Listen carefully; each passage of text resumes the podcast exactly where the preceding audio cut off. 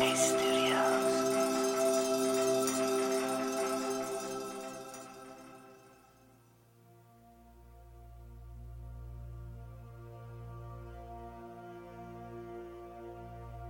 I'm Dora, and welcome to Radio Headspace and to Tuesday. Before we begin today, let's just take a moment to take a few deep breaths. So, breathing in through the nose and then exhaling out through the mouth.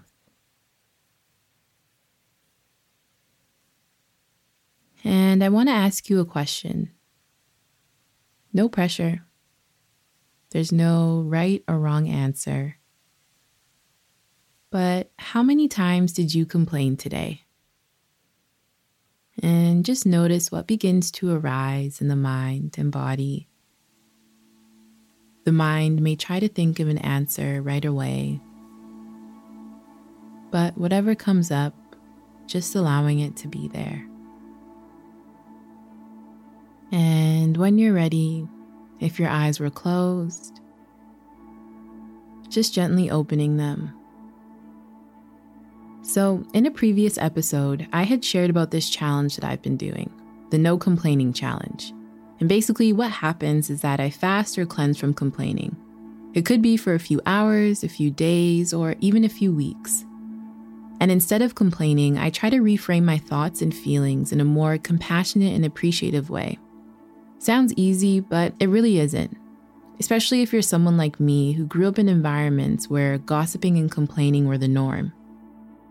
And now, two psychology degrees later, I've found actual scientific research behind why we should stop complaining, or at least limit how much we do.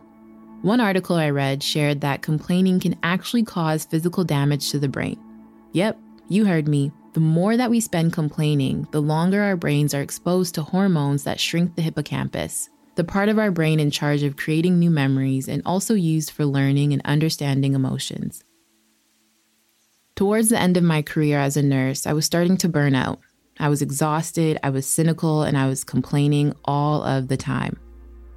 One night, while my boyfriend and I were on a date, I was sharing about my last shift, and of course, I was spinning this web of negativity and was so focused on everything that had gone wrong in the past year. And as I was going on and on, he stopped me in the middle of our conversation and asked me, What's one thing that went right? And it was like he had stopped that loop of thinking and brought me back into the present moment. He went on to share with me that it's actually quite difficult to speak with me when I'm speaking so negatively, so he encouraged me to look for the good in things and see if I could focus on that instead. This invitation really opened my eyes to how much I complain. Complaining was so embedded in my communication and ways of connection that when I first started doing this, it was actually ridiculously hard. But equally, it was mind blowing to see how normal this had become. And the thing about the brain is that the more that you do something, the more concrete that pathway becomes. The circuitry in our brain works by familiarity and repetition, so the more complaining we do, the more our brains are wired for this type of response.